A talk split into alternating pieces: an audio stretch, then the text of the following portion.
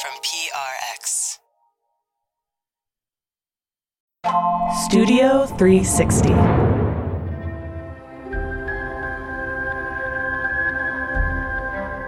Philip K. Dick was one of the great American science fiction writers. His stories have been turned into movies like Blade Runner and Total Recall and Minority Report. But one of his best known novels is only partly sci fi and isn't about the future. It is set in the early 1960s when it came out. The premise is that Germany and Japan won World War II and they split the spoils. Japan got Western America and the Nazis got the East. It's called The Man in the High Castle, and it is now a terrific TV series on Amazon. The first season appeared last fall, and I happily binged it. Since I was a little kid when it takes place in the early 60s, it has an eerie familiarity for me. The second season is just out, just as the real America suddenly seems kind of unfamiliar to me. With me to talk about this is James Poniewozik, the chief television critic for the New York Times. His recent article on Man in the High Castle is called An Alternative America Hits Home. Hello, Jim. Thanks. Uh, hey, thank you. So, in your article about uh, this new season, you say, quote, it would be denial to say it plays no differently now than it did before a year ago. Because why? Because there are actual real Nazis out there who are pretty psyched right now. You know, rampant on social media, on on Reddit, uh, cheering on Donald Trump. Uh, maybe not overtly encouraged by Donald Trump, but retweeted by him, not really uh, vigorously refuted by him. And uh, post election, you know, we, we, we've seen the spectacle of Richard Spencer leading his his minions in a, a, a, hail Trump chant. Well, in fact, we have a clip of that. Uh, Richard Spencer being the head of a white nationalist organization, um, and and this uh, conference, which took place in a federal building in Washington, not very far from the White House, just after the election. Hail Trump! Hail our people! Hail victory! And, and people during that hooray thing were actually giving uh, Nazi salutes. Uh, Spencer afterwards said, "Oh, it was just exuberant," and I think he said even yeah. it was ironic in some fashion. Um, so, cut to the fiction on TV, Man in the High Castle, uh, this new season. First episode, first few minutes, right at the beginning of the show. It's a classroom in this suburban American high school. Class, rise.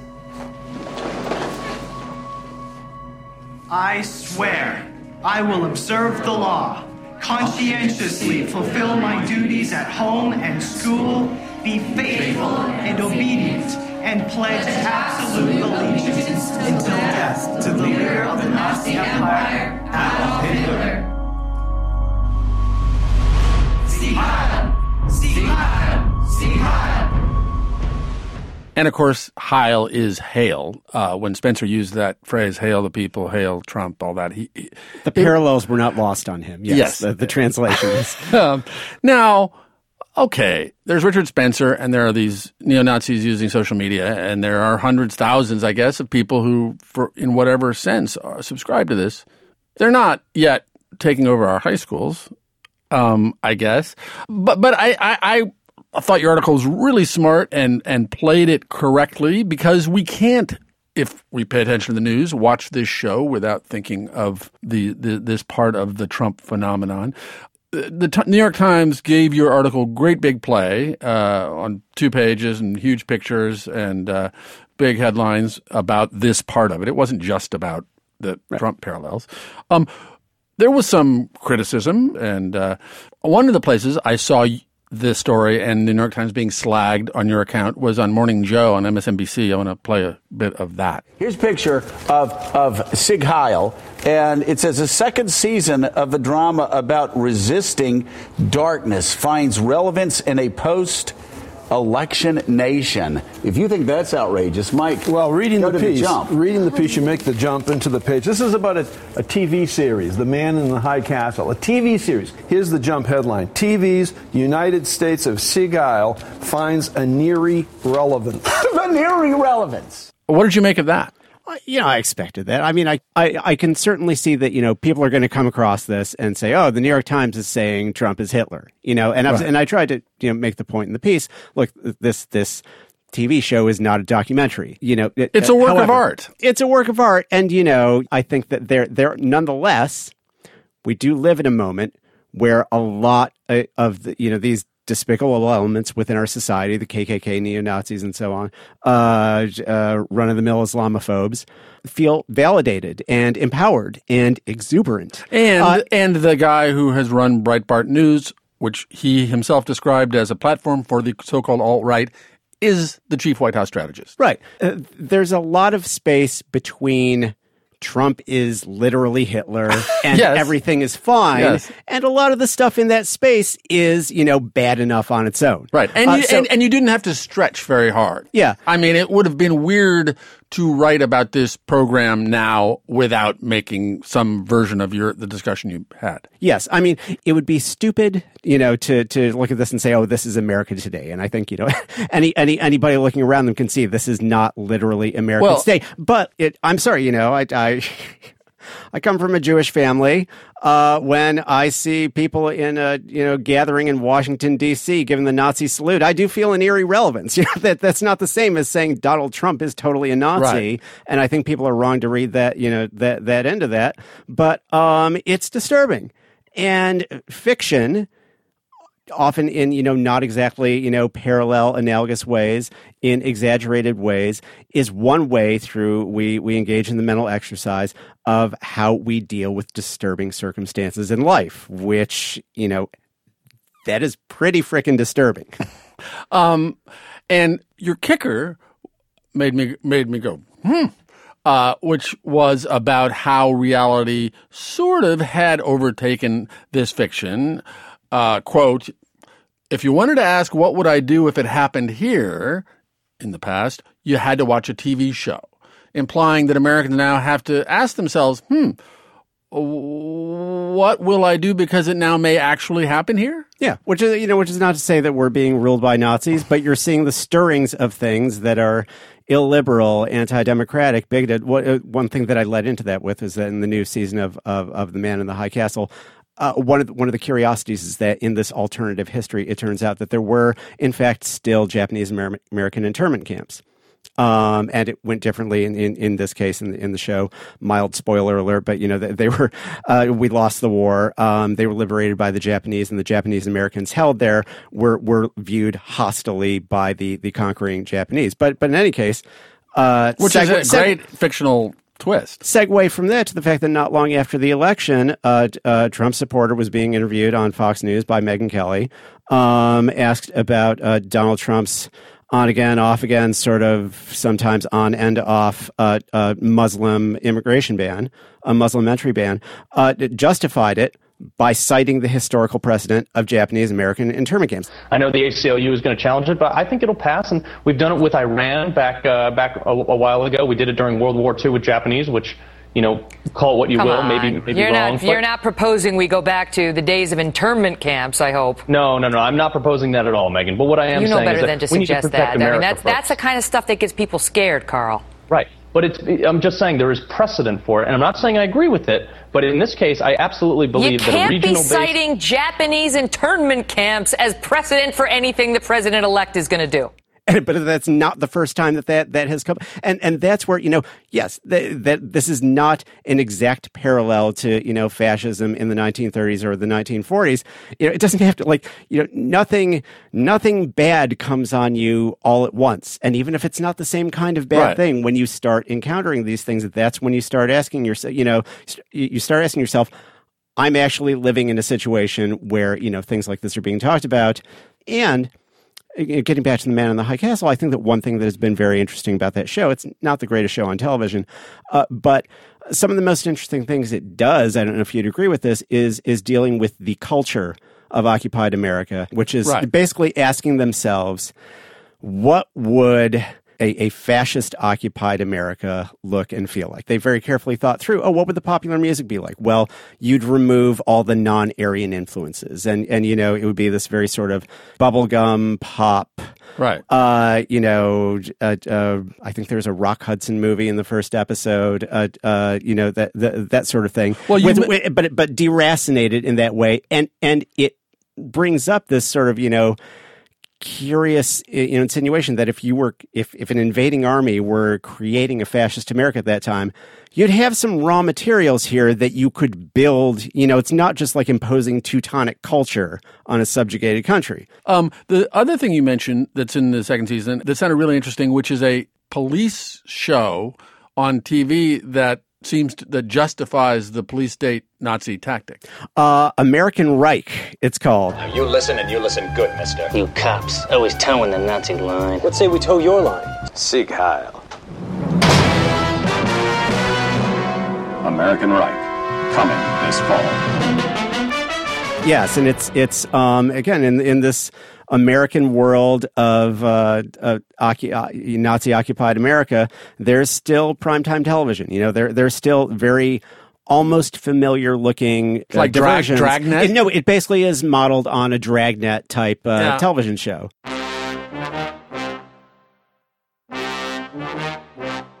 You know, and again, that that kind of shows you, you know, that's you know, it's not it's not to say drag the original Dragnet was authoritarian in its way. It wasn't fascist, but you know, Right. but there, but there are elements of familiar culture that you Right. can take, put a little spin on them, and they can be adopted to these sort of purposes.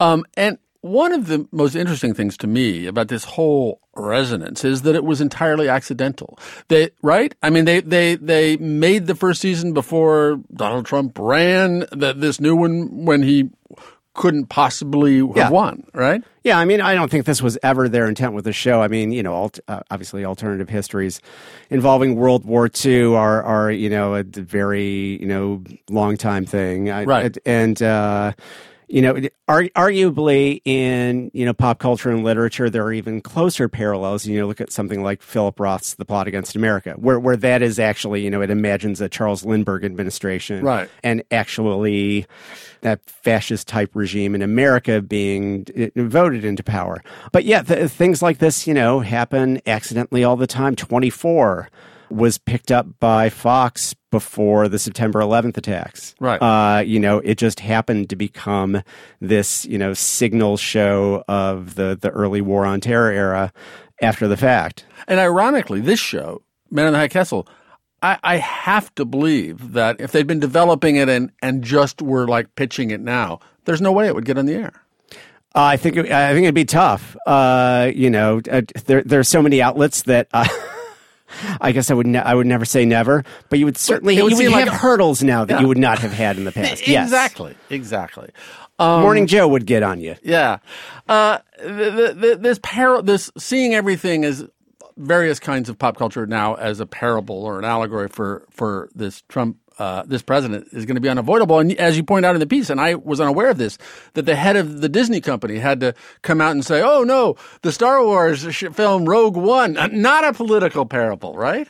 This actually originated, it's not a story that I followed closely, but from rumors uh, that were circulating that this its script had actually been rewritten to be anti-Trump or something like that, which you know was It's was- was- impossible. yeah, uh, e- e- exactly. But just the notion of Bob Iger finding it necessary to say, "Oh, there there are no political statements in Star Wars."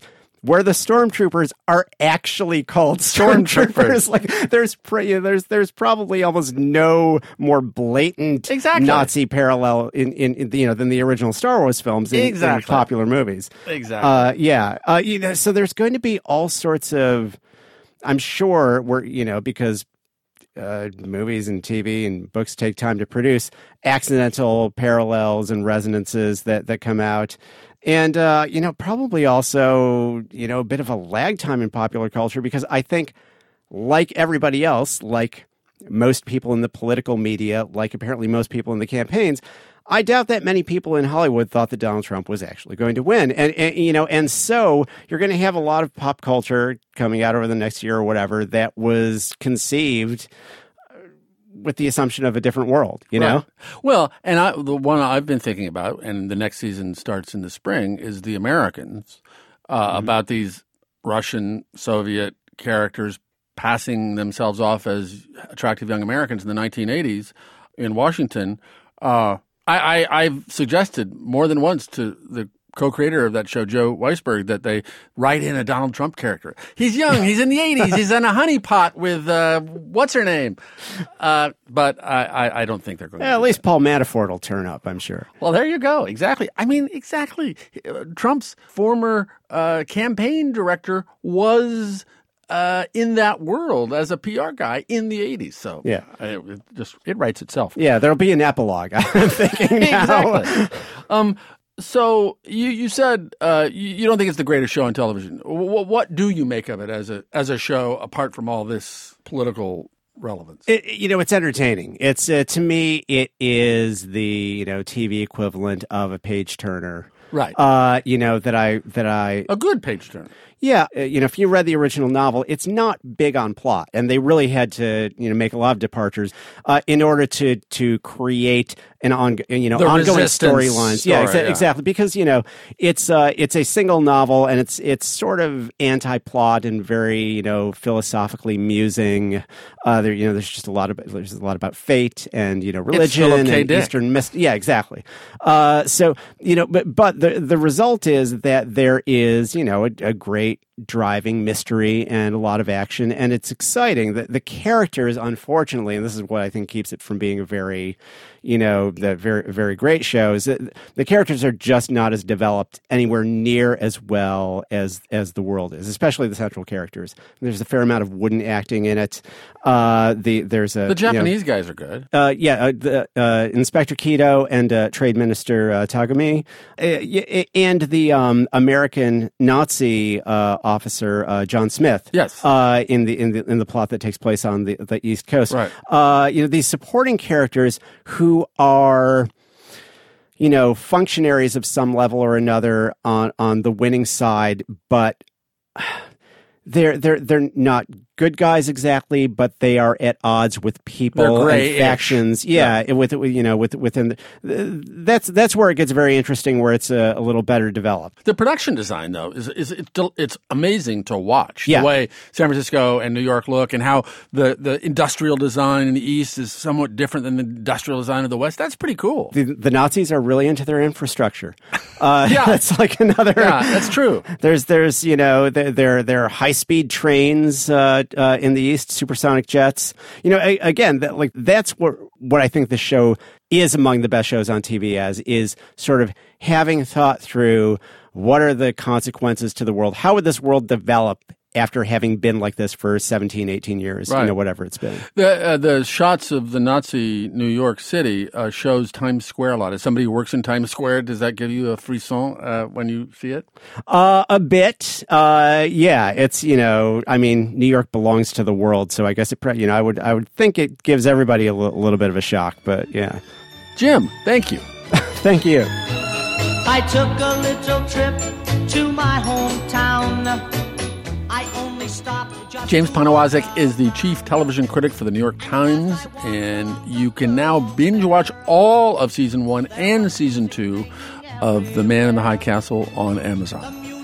And that's it for today. We will drop our weekly broadcast into this feed on Thursday as usual. Meanwhile, thank you very much for listening. Uh, that, that was a lot of fun. Excellent. Thank you.